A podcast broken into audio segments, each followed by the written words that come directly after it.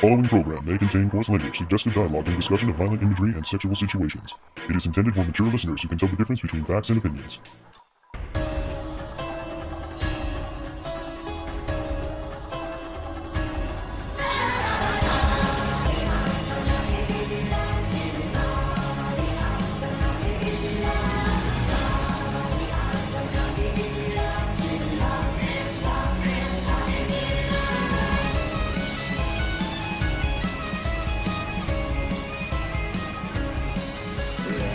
It's a Talk on Titan on this special episode of the Toonami Faithful Podcast. I am your host, Sketch, and with me I have... Here's Samurai Derell Maddox. And... editorial writer, VLordGTZ. And joining us for the first time... Hi, I'm Yumiko, staff writer. Yeah, she's on now, people. And the thing is, she's from Alabama like me. So y'all about to hear my twang tonight. Yes, I am. Y'all about to hear a Southern drawl like y'all ain't never heard. Well, we are here to talk about the first 8 episodes of Season 4 of Attack on Titan, supposedly the final season. That's how they keep promoting it. And a decent amount of stuff has happened, particularly in the past 4 episodes, but it's a bit of a slow burn to start out with, where we begin... on the other side of the ocean. Remember at the end of the previous season, you saw they got to the beach, they got to the ocean, and Eren looks off in the distance, is like, if we go over there and we defeat them, then are we free? You know, that poignant, sad anime beach episode. So on the other side of the ocean, we see that the Marleyans are in the middle of a battle for other territories with the Mid-East Allied forces. And we catch up on a battlefield where they are trying to take Fort Slava and are introduced to several young warrior recruits. Falco, his older brother Colt, Reiner's cousin Gabi, Zofia, and Udo. Things aren't going so well, and the general in charge, Magath, he says that he doesn't want to use the Titans because... the enemy has an armored train that would rip through the Titans. But Gabi devises a plan and tries to trick them into thinking she's a wounded civilian, and manages to take some hand grenades and blow the train. And this allows the Cart Titan and the Jaw Titan to attack the fort. Meanwhile, an airship rains down pure Titans to barrage Fort Slava. And then the Armored Titan and the Beast Titan join the battle, and the Marleyans are able to capture the fort and win the war with heavy sacrifices from the Eldians. However, the existence of weapons capable of injuring even the Warrior Titans causes Marley to realize that they need the power of the Founding Titan more than ever. So Zeke proposes a plan to use the remaining year that he has as the Beast Titan to return to Paradis and take the Founding Titan. I think this was a strong first episode, even though we're being introduced to a bunch of characters we've never seen before, and that's a bold thing to do this late in a series. But I liked it. Yeah, I agree. I think it was a very long overdue perspective that we needed for the Marleyans, I feel. And it kind of gives you a better understanding of their situation. Especially since they're supposed to kind of be our enemies. And before the end of the last season, we really didn't know that much about them. Yeah. Dude, we didn't know nothing about them, period. We didn't even know they existed. Yes. We barely knew they existed. Yeah, and now, because remember in season 3, through Eren's father's memories, we just saw his perspective, and now we're actually in Marley, and we get to actually see what they're doing, how do they view Paradis, and all those things. So it's good to see their perspective now. Now, the long and the short is they see Paradis as an island of devils where the worst Eldians went off to escape everyone else, and the remaining Eldians in the Marley territories are just trying to live with the Marleyans, and some are trying to become honorary Marleyans through their efforts in the military. And it's all right, we're not going to beat around the bush. This is some really, really bad analogies to real world events. Yeah, it really is. Oh, I'm gonna say it, man. You saw boy, that? Yes. Yeah, I saw them armbands around the wrist. I mean, around the shoulders. You know what that was about? Yeah. The Holocaust, man. Yeah. You know, Eldian devils I'm seeing, and the thing is, man, like there has been so much gaslighting and manipulation by the Marleyans on the Eldians, making them think that they're demons, that they have been indoctrinated to think that, you know, they are wrong for the past sins of, like, you know, their predecessors. And the thing is, this is a real world thing that actually happens, you know. And if you look at race relations today, it really much points that out.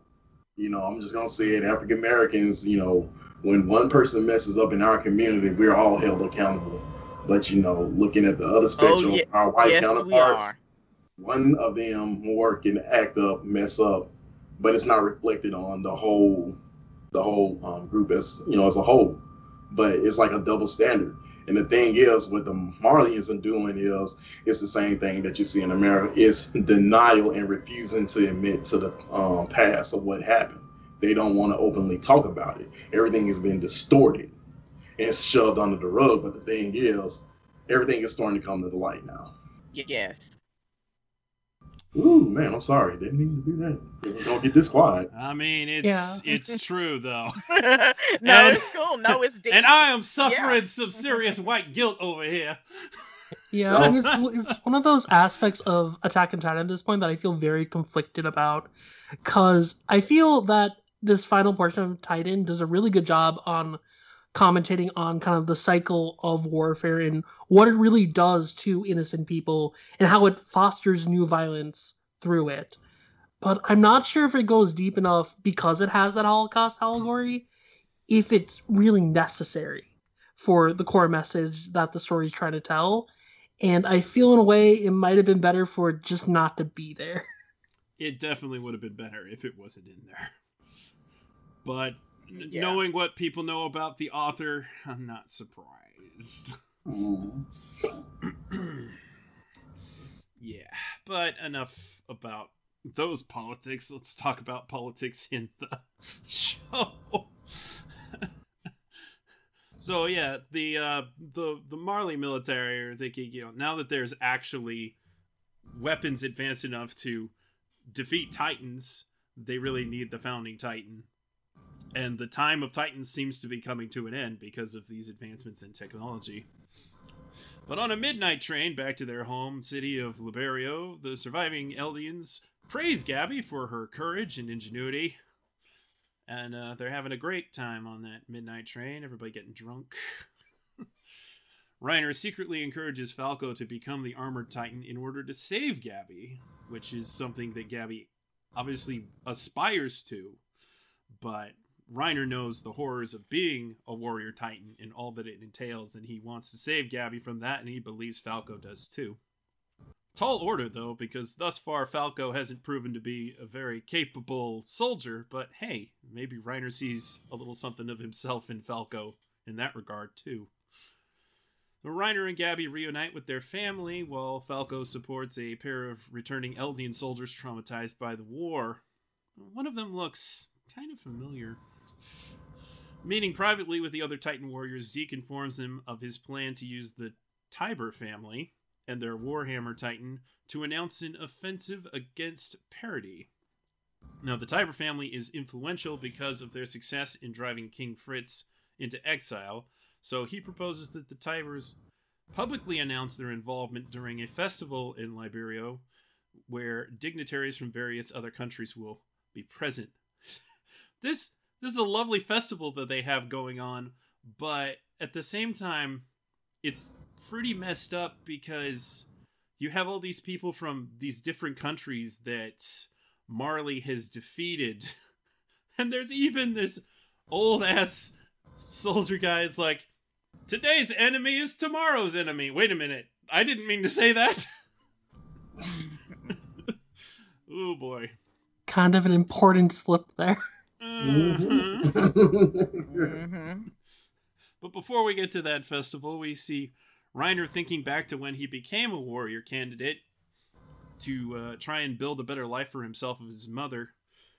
See, his mother ended up having a child with a Marleyan citizen, but it turns out, not surprisingly, that this Marleyan citizen is a real jackass and he wants nothing to do with Reiner and his mother. But by that point, Reiner was already a warrior candidate, so he just kind of decided, well, screw the old man, I'll just try to make a better life for myself and my mother. And we get the flashback to where Reiner, Annie, Bertolt, and Marcel became warrior titans and arrived at Paradis for the first time. And after Marcel is eaten by a pure titan, who we actually know as Ymir, Annie wants to return to Marley empty-handed, essentially, and Bertolt's not really sure either way what he wants to do, but Reiner, trying to take on the personality of Marcel, since Marcel got eaten, kind of forces them to go along with his plan to attack Wall Maria and try to accomplish something before they go back. Well, I guess they accomplished something, seeing as it kicked off the whole freaking show. But you gotta think back to this. The first time that Bertolt and Reiner attack their children, their literal children, when this happens, that's pretty freaking messed up. Yeah, I mean, they've been trained at birth to essentially be soldiers in a way, so it really kind of just like cements how messed up like the brainwashing of the Eldians on Marley really is. Mm-hmm. Like I said, man, it was like pure indoctrination. They were indoctrinated into this. Mm-hmm. I mean, literally, when you look at it, they see themselves as cannon fodder, man. They are nothing more, nothing less. They understand that they're expendable. And then on top of that, man, they are child soldiers. This is something coming that you see in Afghanistan. We've seen it in Africa, man. Like, you know, depending on the country, man, with warring tribes and warlords. I mean, to take a young child at that age and brainwash them to tell them this is what you do, this is your job, to kill, to be a soldier, is wrong. Child soldiers have always been a nuisance because there are moral conflicts and, you know, there are more conflicts that go into this, that, like, do I put a bullet in this child's head or do I try to disarm them and keep them alive? But the thing is, they've been so brainwashed and trained into this till they have no mind on. The only thing they understand is how to do that. It's like training a dog. This is what they know. This is the only thing they know. You don't bite the hand that feeds you on top of this. Yeah, and it's especially tragic in Reiner's case. Because, like, you can see, like, initially he's trying to join and become one of the Titans so that, like, his mother and father can be, like, reunited. But once he realized, like, hey, my father actually didn't want to be with me and my mother. He's doesn't really have a purpose anymore, but he's already trapped into this lifestyle. He can't really leave. Mm-hmm. And it's really depressing. It is. And just like Derell was saying, when it comes to the brainwashing, it's just crammed into their head like, hey, you're bad, you're awful. Hey, you know, you need to atone for others. And in order for you to be seen as worth something, then you need to, you know, be in the military. We're going to train you just so you can, you know, beat the other Eldians that are worse than you. And and then going to Reiner, that his whole backstory did let me experience some kind of sympathy for him, because it's just like, hey, he was doing it for his mom to try to build a relationship with his father to to just find out who his father is so they can just be a family. And then when he got rejected by his father, it was just like, well, I'm just going to continue to try to be a hero. So, I felt sorry for Reiner.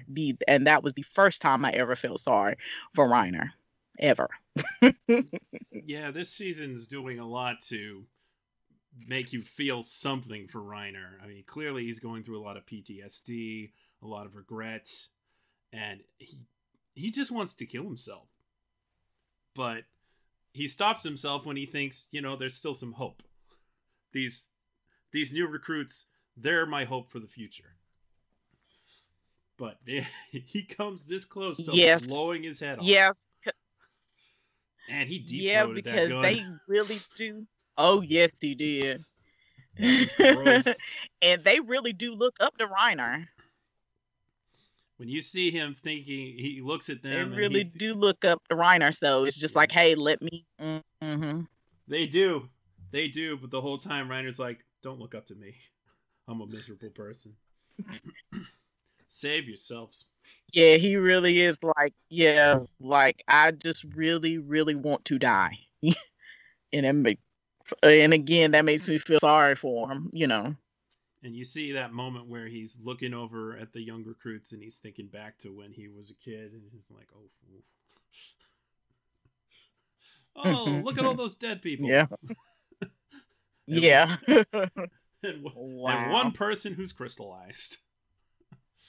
So, Kruger, one of the wounded soldiers, has been asking Falco to post letters for him outside the internment zone to avoid interception.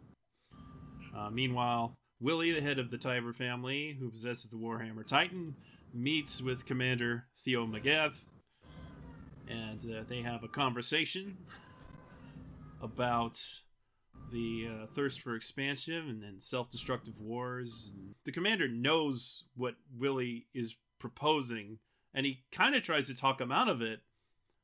And Willie's like, what, you suddenly care about Eldians? Anybody who's going to die is just going to be Eldia anyway. So, yeah, that's... I honestly think Magath isn't such a bad guy in the long run, but I don't know, maybe there's more to it than that. That scene definitely made me think a little, just from like... Well, let's just say this. Magath's role in the story is far from over. And, it definitely, I feel, is kind of meant as a hint for further things. You can tell he has a problem with using children as warriors. You can tell that he doesn't like the idea of sacrificing so many Eldians for the war. At least he has some kind of a conscience, man. Doesn't stop him from going along with it, though. Nope. Which means, you can have the best intentions, but if you don't act on them, it's still all for naught. And as an amusing aside, I love that moment where Zeke's like, I hope they never find out my secret. The special way that I wipe my ass. You think you can have a secret about that? I want a full report.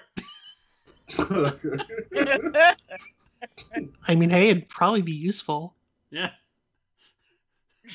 He could be up to some very advanced techniques. We don't know. He is the Beast Titan, after all. The golden triangle scrubbing technique. Yeah. You have to get right between the ass cheeks. Oh, yeah.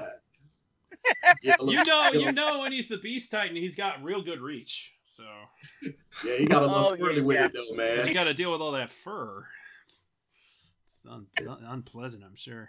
I'm pretty sure, man. It was caked on real good. Beast Titan dingleberries. That's got to be so awful. Like, dude, you have seen gorillas throw doo-doo, man. Like, they have literally thrown pickle matter at people at the zoo. And it is downright funny, man. I'm dead serious. I saw that little one video. Man, they literally threw doo-doo on the little girl, man. And I'm like, for a second, I'm just a moment of shock. It did maniacal laughter. So I'm like, yeah, Willie, being a Beast Titan might have his perks. You can sling some booty butter there. Catch it, buddy. Oh, boy. Gets a hold of me and the shit slinging. So meanwhile, some shit's going down at the local hospital where Kruger, after talking to Falco, talks to an old man who's pretending to act like a doctor. And we realize that that is, in fact, Grisha Yeager's father talking to Kruger. And I think by now we all know who Kruger is. So this is a lovely family reunion. I don't think Mr. Yeager has ever met his other grandson. But once he starts, he's like kind of calmly, he's like, you really shouldn't get the kid involved in this. And then he starts talking crazier and crazier until some actual doctors was like, Mr. Yeager, no, you can't come out here on your own. I would say that Mr. Yeager is suffering some deep regrets with good reason. He was not kind to his family. As you may recall, Mr. Yeager sold out his own son when his grandson came to him with information that Grisha was one of the rebels. So family problems in the Yeager household, to be sure. Oh yeah. And at a lovely dinner party, the Eldian trainees perform duties as waiters to the best of their ability, but all these fancy hoity-toity types are like, ew, they're letting them touch our plates. And, yeah. And there was almost an incident, but thankfully Udo was saved by a nice dignitary who decided not to let him get killed. Willie uses his diplomatic skills to smooth over tensions after that one guy tells a very bad joke. Only he wasn't joking. And Falco takes Reiner to the secret basement location to meet Mr. Kruger as the big show on the stage begins.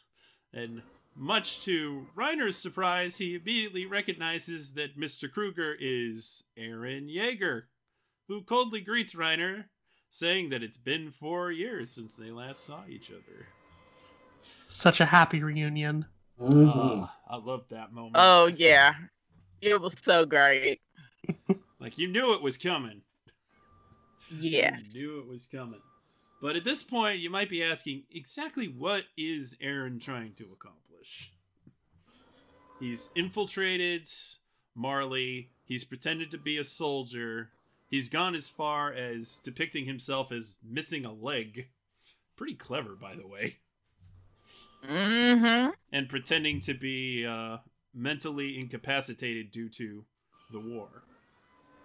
But Mr. Yeager actually could tell that he was still in his right mind.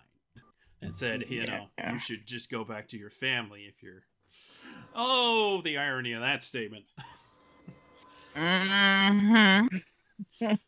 So, Willie gives his big speech in front of a massive audience of dignitaries and Eldians and much of the military, while Reiner and Eren have a quiet chat underneath the stage as Falco looks on in much distress as he realizes, oh, his old friend from 4 years ago.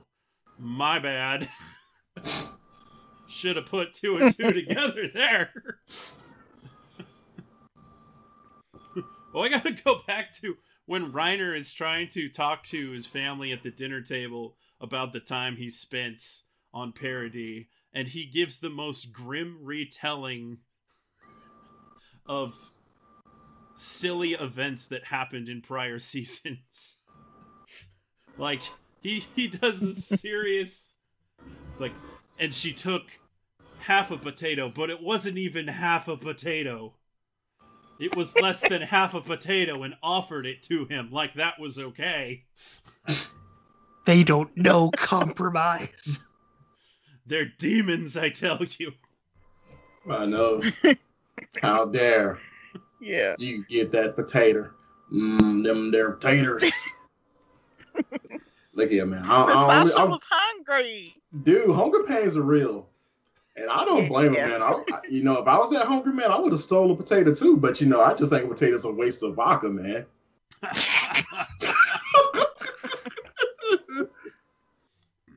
I disagree. I prefer potatoes in potato form. Hey, look here. All I'm just saying, man, any potato-based food is just potential vodka that just never happened. Mm-hmm. And you could just pair both together. It doesn't work like that, sir.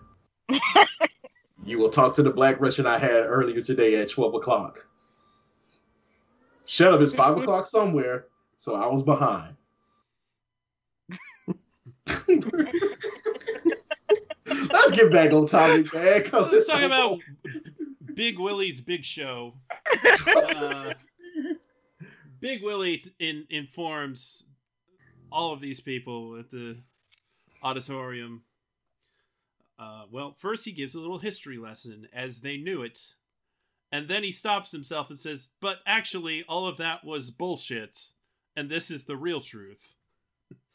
King Fritz has secluded himself off on Paradis just because he wanted to get away and he didn't want to threaten anybody, even though he says he has this power to make the rumbling using the Founding Titan.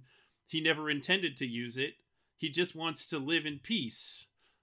But all of you have been told to believe that he will attack you all and kill you all, and that they are the enemy. But they're not the enemy anymore. However, there is an enemy, and his name is Eren Jaeger, and he's coming for you. He's coming for all of you. And just like that, Eren busts out from the basements and kills a whole lot of people and eats Willie. Eats Willie whole. And you're like, oh no. But isn't Willie the Warhammer Titan? No, Willie wasn't the Warhammer Titan. That was a lie. That was a lie I told you. That was a lie the story told you. The Warhammer Titan is actually Willie's sister, Laura Tybur, who transforms into the Warhammer Titan after Willie is eaten and begins to fight the Attack Titan. Yes, in case you forgot, that is the name of Eren's Titan.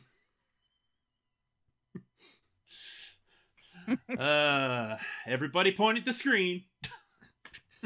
Pointing now.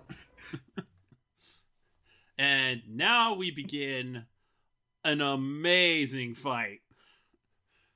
You got those two going at it, the Attack Titan and the Warhammer Titan, exchanging blows. And the Warhammer Titan can just make things like hammers and spikes and basically whatever it wants. And of course, we know that the Attack Titan is very formidable and capable of getting out of lots of scrapes and can hard itself at points and do some other things. So that's great. They managed to trick Peek and Porco to fall down a hole where they can't get out, because if one of them transforms, the other will get killed, surely. Actually, a really good plan.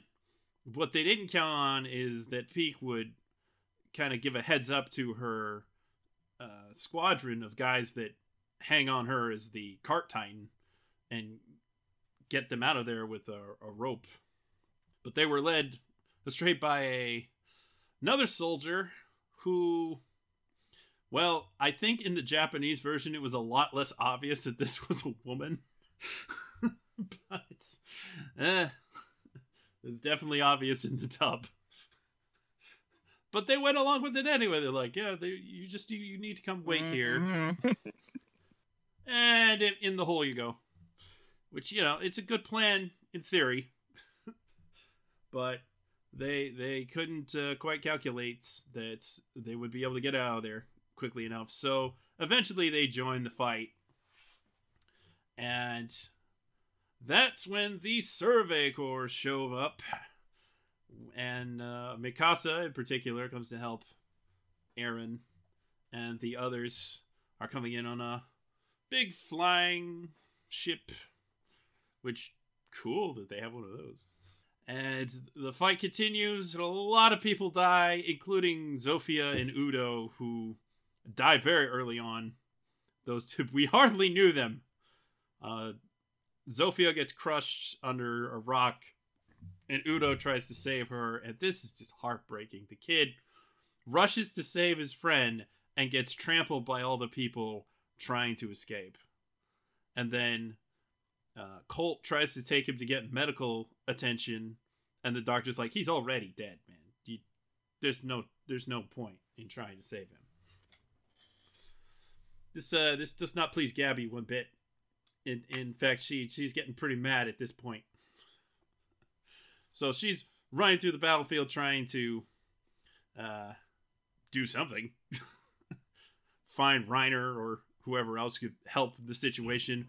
Reiner has protected Falco from being crushed by Eren when he transformed, but he's just kind of chilling, not doing anything. And Falco can't get him to respond. So Falco runs and tries to get help and tells him that Reiner is alive, but he's unresponsive. Now, I think we can all agree that Reiner is currently being like, I don't want to do this. I just want to die. Because during that conversation with Eren, it became all the more clear that Reiner deeply regrets basically his entire life and doesn't want any more killing to happen, and hopes that Eren will see him as the only enemy and not, get revenge on everybody else. And Eren's like, I'm not looking for revenge. But they just declared war up there, so my hands are tied, bro. And I think this is a really cool fight. Takes a couple of episodes, and this is the point in the season where I was like, yes, this is the stuff I'm in for. I can't really go into full detail on everything that happened in this fight. Lots of things happened, but in the end, the Cart Titan is real worse for wear. Like, her whole troop has been killed, and she's pretty banged up. Levi strikes down Zeke as the Beast Titan, and everybody's shocked by that. And after not being able to crack the umbilical egg that's housing Laura Tybur, Eren decides, hey, I'm just going to use this Jaw Titan to crack this egg and have myself a little Warhammer Titan drink. That scene was so great. It's like you just see Eren slowly clenching the mouth of Porco together, and he's freaking out the entire time. It was beautiful. Also a great moment when Porco's like, why are you attacking me? You're normal humans. What are you doing? All of a sudden now I'm a normal human, huh? Funny how that goes, huh? Yeah. No, now that my life's in danger, I'm the levels of parody. yeah. Coming in and like that scene right there was so beautiful. How they were just sinking, just back and forth, coming at him, and he's like, oh shit, and it's just like, yeah, you. It's like they're used to fighting Titans, so they're not scared of you. Exactly, they did not freeze up. They're not scared of you. They got their really powerful, well, what are those things called? Those rocket things. I forgot what they call them. Yeah, I'm just like, I'm just like, cool hey, name. They got that from kids. Thunder Spears. That's it. Thunder Spears. So they got the Thunder Spears. They're attacking all those Titans, and doing a real good job. Armin shows up on a little boat out in the pier. And the guy's like, hey, you gotta get that civilian boat out of here. And then, just like on cue, boom! Colossal Titan. Destroys the whole pier, and after so much destruction, Armin looks down and thinks, is this the sight you saw, Bertolt? It's a heavy burden. It's kind of funny though, man. It's not funny. It's more irony. The fact that what happened to them all those years ago, you know, they go to Marley and they do the same thing. But, you know, I say the end. If I look at it, man, the ends justify the means, man. I mean, seriously, their home got wrecked. They hadn't even done anything. And I get that these innocent civilians didn't do anything either, man. But I have to say, man, when you look at things like this, this is what we call acceptable loss. Being a soldier sometimes, you know, I have to put that logic out there. It's called an acceptable loss of life, you know, because you want to weaken Marley's position anyway. The rest of the world really does hate Marley because the Marleyans basically took what the Eldians had and made the rest of the world submit to them. That's the reason why the rest of the world kind of doesn't like Marley in the first place, and the reason why they're attacking them, because they know that the Marleyans are doing the same thing that the Eldians did. And, you know, basically in history, the winners write the books. They write the books.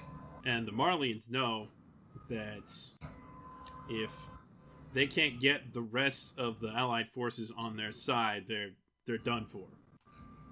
Oh, yeah, they're really done for, dude. And that's why they're trying to unite a front against Eren Yeager and Paradis. So after all of the other Titans get incapacitated, the cries for help from Gabi and Falco finally reach Reiner, and he's like, all right, I'll get up and fight Eren again. But they only fight for a little moment before they're like, all right, well, mission's over. We're getting out of here. They retreat to the airship, but Gabi's not taking that line down. Gabi's not okay with that. So she runs after the airship with Falco running after her, trying to calm her down.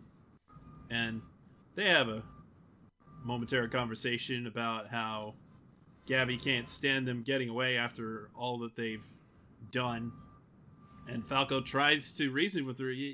This is just revenge for what happened to them so many years ago when our warriors went to Paradis and killed so many of their civilians. And she's like, well, did you see that happen?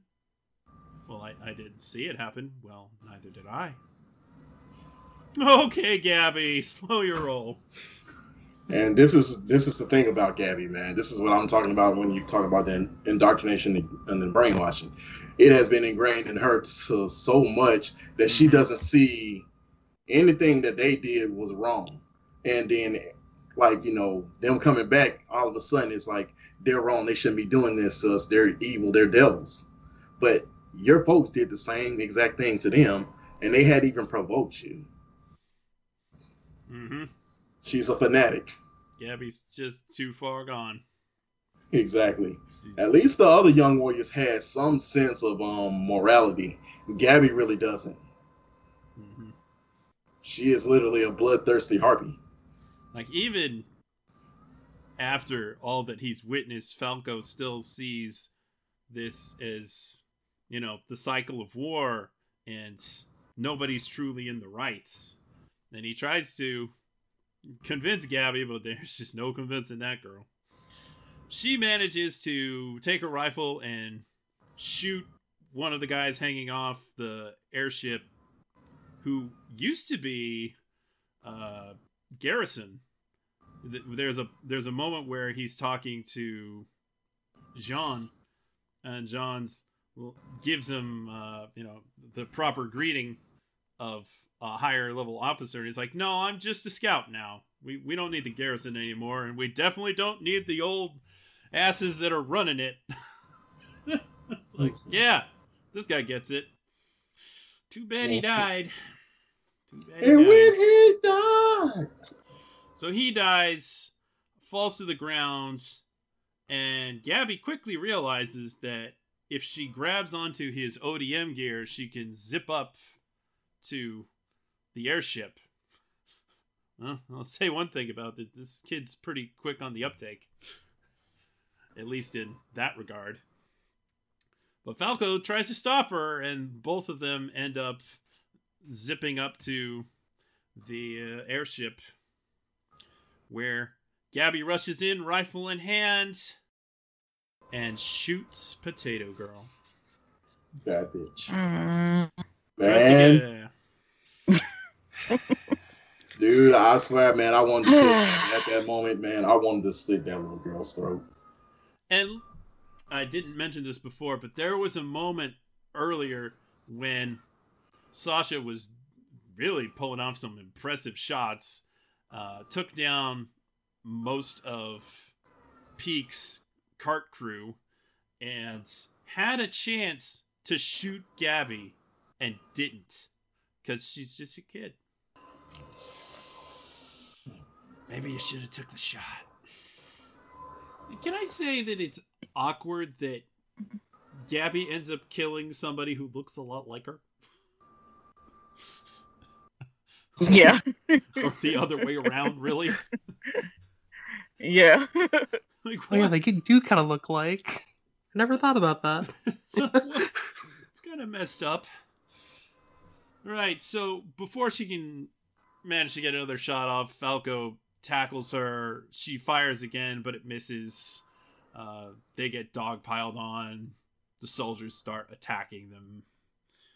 And Jean's like, no, don't throw a kid out of the airship. That doesn't help anything. Don't do that. They really should have, though. I don't know. I mean, Falco sure doesn't deserve it. No, Falco doesn't, but Gabi, dude. Just throw her out into the water. She'll be fine. She's resilient. Gabi deserved every one of them punches. So Falco didn't, but Gabi did. Yeah, poor Falco getting all those punches. The things you do for love, Falco. The things you do for love. Dude, yeah. That is a toxic love. Yeah. It is very toxic and one-sided. So exactly. That girl is in love with being a warrior. That's it. Yes. That is all. So Gabi, very indignant, being like, you're all devils. Blah, blah, blah. I want to find out who told you to do this. And Jean's like, oh, yeah? Well, I guess I could take you to meet him. So open up the door. And who's on the other side of the door but Zeke? Zeke was the one who planned this all along. It was me, Zeke. This is certainly something that... Yeah, it was me and my... surprised Gabi, to say the least. That Zeke would betray everyone else in their company. But I mean, I think us as the audience feel like, yeah, that seems like something Zeke would do.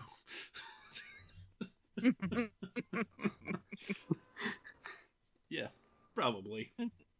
And a bit earlier, they got Eren onto the ship, and we had a nice reunion between Eren and Levi's foot.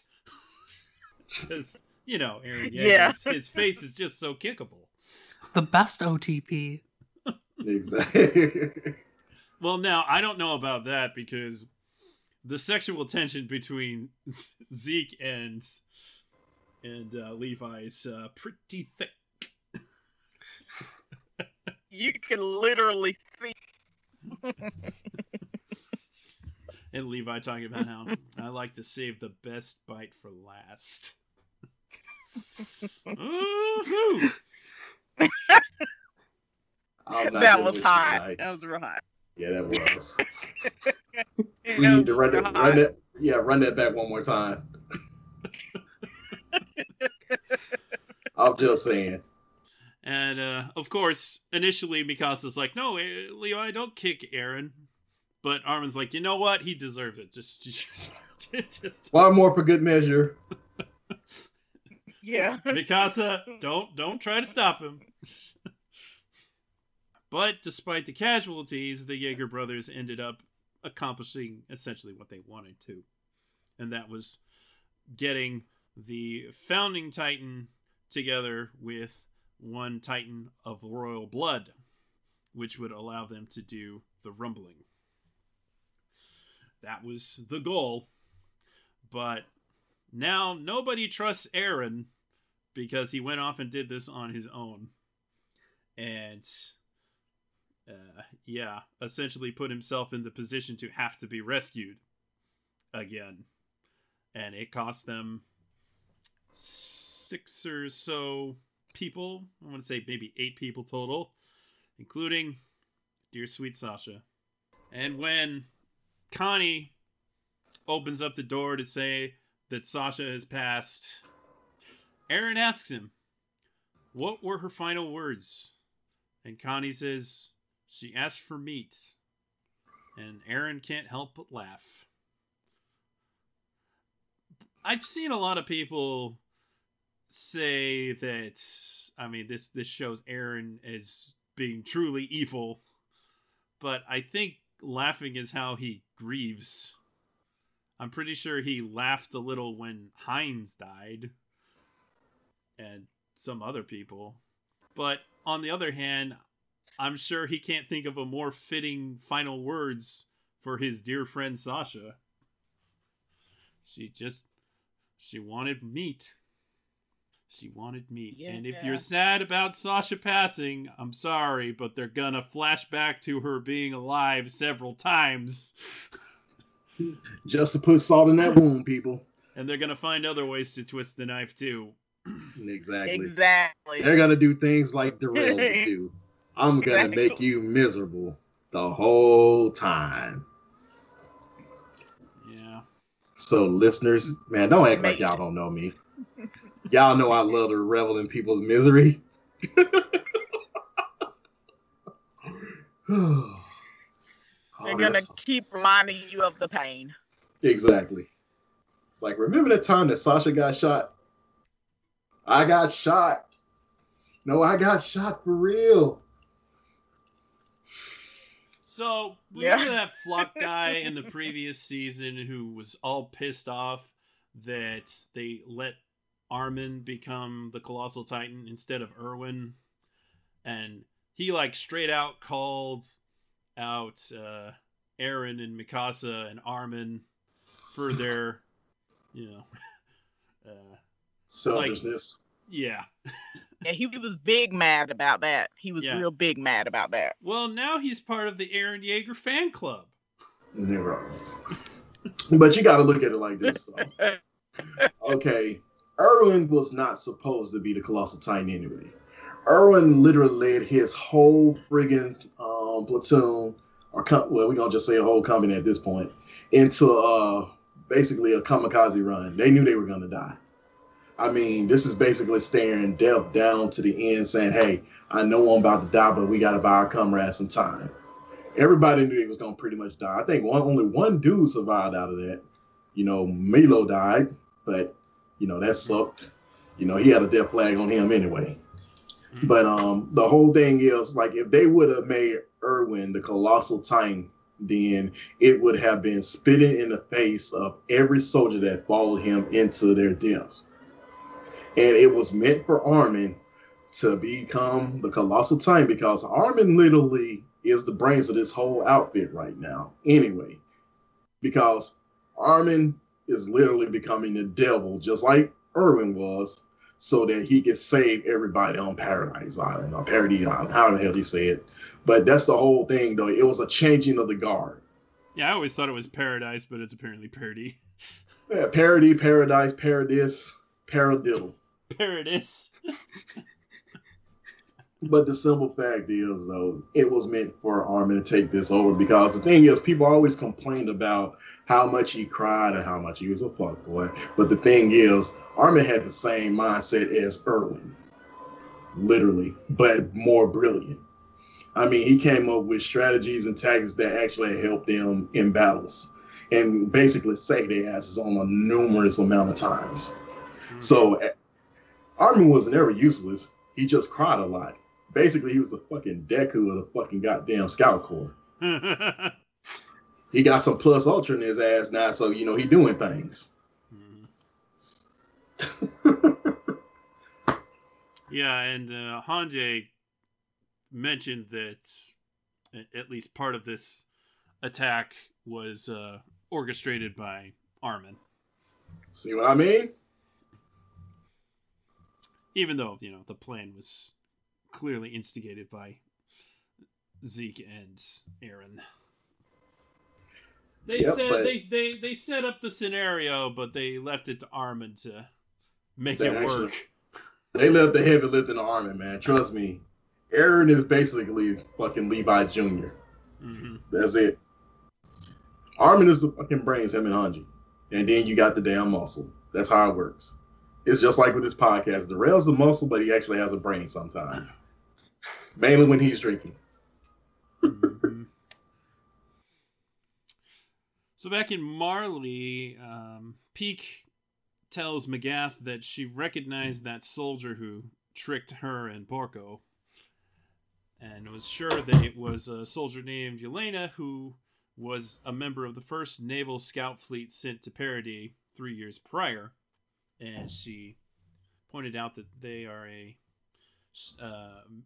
notable follower of Zeke Yeager. And we've barely seen him so far, but one of the people on the airship, I believe he's actually piloting it, is On Yankapone, who will thankfully get a lot more screen time in the coming episodes. So one time for the brothers. Black people actually did survive, people. Yes, in a tight environment, we survived. Yes, I have no filter for that, man. Mm-hmm. But then, also, because these folks had never seen a black person, it was a good reference. It was a reference, though. It was a historical reference, because I said to Yumiko that this was a reference on when Oda Nobunaga met Yasuke. And they couldn't believe that he was actually black. So he had his attendants that actually watched Yasuke down to see if he was just basically painted black. They were fascinated by that. That's what that reference was when people saw him. Yep. So you're telling me that name Yasuke in the Cosmo Samurai was probably an homage to that Yasuke. It's a possibility. Goro-san Yasuke. Mm-hmm. I'm just letting y'all know a little bit something, man, because there's a Japanese proverb that says, in order to be a samurai, you have to have black blood, a little bit of black blood. What they mean is 25%. If that's the case, then I'm full, because I got 100%.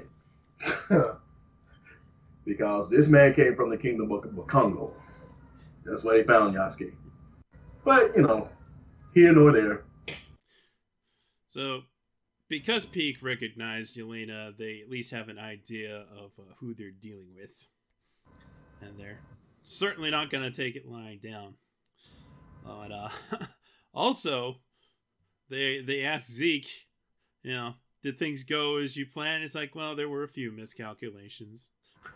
And then Hanji turns to the kids and is like, who are these kids? And he says, miscalculations. That was fun. That's like fighting. That's like having kids out of wedlock. Let's not joke. Planning 101 with Zeke Yeager. What are these miscalculations? Well, it's the little engine that could. I think I can. Mm-hmm. So at this point, they have the Founding Titan. They have a Titan with royal blood. They have a lot of blood on their hands. And they have the rest of the world thinking that they just probably do something about Paradis. And all of the higher-ups at Paradis can no longer trust Eren to... Yeah, I'll do anything, really. And Eren seems okay with that. It's a fine place to leave off. We're only halfway there. They gotta do a lot in those last 8 episodes. Yeah, I have a feeling like even though this is called the final season, they probably aren't going to adapt everything in this season. Because, the episode titles for the final few episodes have even come out. And based on that, there's still, a good, 20 chapters after that. Mm. Yeah. coming in 2022, Attack on Titan, the final season. They're just gonna pull a Gintama, just putting final on the seasons. Maybe the final season for real this time. Mm-hmm. Yeah. Like we just playing fucking. We gonna do this for a little while. Season for real this time. Mm-hmm. Or Attack on Titan, the final waltz, or endless waltz. Any additional thoughts from anybody? No, I think we covered it all, man, because, you know, it's a lot more shit that's going to be processed along the way. It's about to be a hell of a fucking ride. Mm-hmm. Well, I didn't really touch on the whole deal with the Jaw Titan. First of all, the original Jaw Titan, Marcel, who gets eaten by Ymir. You know, at the end of the prior arc, they took Ymir back to Marley. Apparently, she just basically gets killed off screen. That's nice.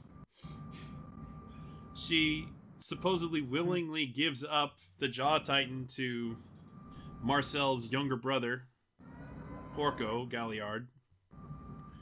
And yeah, I'd kind of like to know more about how that went down, but we don't really get it. At least she was able to write her little love letter to Historia before she got it. Yeah, it just seems like an unfortunate case of bury your gaze off screen. Mm-hmm. Don't like how that works, man. And Ymir was like one of the most interesting characters in this whole show. So that's hell of a lot. Yeah, I know. It's just a pain in the fucking ass, man. I mean, cause for a little while, man, like y'all said, it started off as a slow burn, man, and it was kind of losing me a little bit. But you know, I was like, endure it, and it's starting to pay off because I was like, I ain't gonna lie, I was getting a little confused. Thanks to Yumiko's goddamn articles, it actually made more sense. So thank you, homie. Yeah, if you want to go deep diving, Yumiko's done excellent job on the 8 episodes thus far, giving full recaps every week. I know, man. It was kind of like me doing that Iron-Blooded Orphan shit, wasn't it? Yeah. But she is way better than me. That's all I can say. I go deep. I mean, man, like, your deep diving was just like, I'm like, damn, okay, I'm up here goddamn rubbing the dang goatee at this point. It's like, yeah, okay. But yeah, good job, homie. I mean, your fucking right flex. Yeah, that's the Jose Sanders right there. Some things I just started picking up on, so thank you. Exactly. So, you know, for folks who say us folks in Alabama can't read and write and do all this kind of deep stuff, we be stereotypes around here, man. Because if you ain't from my hood, you can get from around her. You know, I hope you ain't investing in Yumiko. Seriously. Yeah. You know what? As a matter of fact, Attack on Titan, man, you can literally dump a Titan off its tactic and investment would still be standing. Like, the people investing would take down a Titan. If anybody from Alabama listens to this podcast and y'all from Birmingham, y'all know that joke. It's an inside joke among us folks in Birmingham. Whew, Lord, let me stop. You know, when that first episode aired, and they did the scene where the Titans are raining from the sky, and they have, it's like, it's such a dramatic moment, and the music's so banger when... Zeke transforms all the Titans and Reiner transforms and they're falling from the airship. I was like, you know, this would make a good promo. What did Toonami do?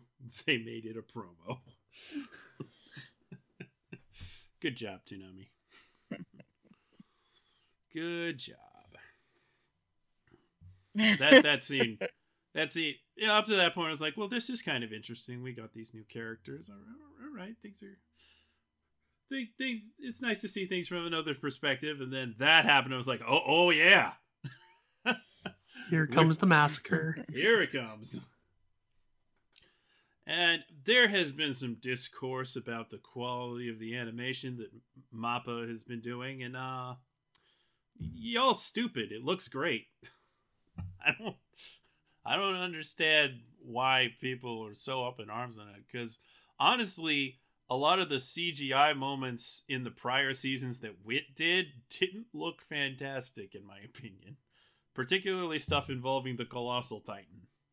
Like, when it half-formed on top of the wall, when they revealed that Bertolt was the Colossal Titan, it's like, oh, this does not look right. Yeah, I feel like one of WIT's weak points in terms of character animation is definitely CG. Well, MAPPA uses a lot of CG in their shows, so while I can see like some people being annoyed that now all the Titans are CG, it looks fine. Yeah, it blends well. Yeah, and I feel like given the timeline this had to be produced on, it could have looked a lot worse. Oh, for sure. Like, the action's very dynamic. Yeah, it would look nicer if it was all 2D, but let's be realistic, folks. Because when WIT used CGI... Look, there's a reason why we joke about the CGI horses. Oh god, those horses. Now they're showing up in other anime. Oh man. But overall, I think, though it takes a little while to get used to the slight changes in the character designs in particular, and some of them are like, oh, I don't even recognize that character anymore. Like, hasn't aired on Toonami yet, but when they show what's her name from the military police? Are you talking about Hitch? Yeah, Hitch. When I saw Hitch, I was like, oh, that doesn't look anything like I remember Hitch looking. Like, her hair is totally different. Yeah, when I saw Hitch, I was like, oh, okay. I mean, it doesn't look bad, but it sure looks different. And they all look a bit older for sure, but they, you know, they're supposed to be older. But like, Reiner looks so old. He looks really old. Even though he's probably not even in his 20s. I've enjoyed it so far. It's had its slow points, but we've gotten a lot of good lore, a lot of interesting character stuff, and some pretty amazing fights. So I've been enjoying it. I'm trying to think if there was anything else. I mean, there's surely plenty of things that I didn't mention. But, I mean, watch the episodes. And read Yumiko's very thorough recaps. There you go. Problem solved. Yes. Please read them, please. They are well worth your time. Appreciate it. I think we could probably get on out of here, so we'll do the house cleaning. Come on, Scullery Maid. Oh, it's been a while since I've heard that one. Well, I could have called it a handmaid, but that's no tale. I ain't making babies. Nah, we just gonna make some bacon pancakes. Make bacon pancakes. Put them in some bacon. Bacon pancakes! Pancakes! You can email us at podcast@toonamifaithful.com. You can follow us on facebook.com/ToonamiFaithfulPodcast and on Twitter @ToonamiPodcast. You can listen to the podcast on just about everything, including iTunes, Google Music, and Spotify. You can find every episode of the podcast to stream online at soundcloud.com/ToonamiFaithfulPodcast. You can get the latest news by following @ToonamiNews on Twitter and read the news, views, and reviews on ToonamiFaithful.com. You can also help us out by subscribing to the Toonami Faithful Pass at patreon.com/ToonamiFaithful. Currently, CJ has been adding the full interviews for his recent documentary. So if you enjoyed those interviews and wanted to see the entire interviews and not just a lot of them, and there's quite a bit of footage that had to be cut, you definitely want to check those out. So that's actually a pretty cool thing that we're offering on the Toonami Faithful Pass right now. So might be worth your while. So, Yumiko, where can the people find you? They can find me on Twitter at blue_temptation. All right. VLord, where can they find you? People can mainly find me on Twitter at VLordGTZ. Then, of course, I occasionally write editorials for Toonami Faithful. And then I also do occasional manga reviews for all-comic.com. And then I also do a bunch of podcasts. The Dumb Weebs podcast, Oversoul Shaman King podcast, the Demon Slayer podcast on Twitter at dslayerpodcast. And also my newest podcast actually dropped today, Saturday Night Shogi, which is all about different Shogakukan published manga. And I'm doing that with our fellow writers, Marion and Sakaki. So I definitely suggest giving that a listen. And that's on Twitter at Sat Night Shogi. Another podcast, VLord. Yes, clearly I just want to make myself way too busy. But luckily I'm not doing the editing for this one. So that will save some time. Mr. Derell, where can they find you? In the bottle of bottle whiskey. Seriously, you can find me at ukami_samurai7 at twitter.com. Or you can follow me at my fraternity's on Twitter, which is Nasia_Robo Adonasi. All right. You can find me on Twitter at Sketch1984. And you can find Sir Not Appearing on this podcast, Mr. Paul Pascrillo at Paul Pascrillo. Love Paul. Nobody likes that fucking piece of shit. Gross, Paul. Like, is he anybody special? He would have loved to be here. No, he wouldn't. Because we don't want him here. This is the No Paul Club. No Paulie snacks for you, Paul. You know I'm going to troll you to death, Paul. I hate you. That's so harsh. Well, he knows what's going on. This is, look here, that's like a love song to Paul. I get you.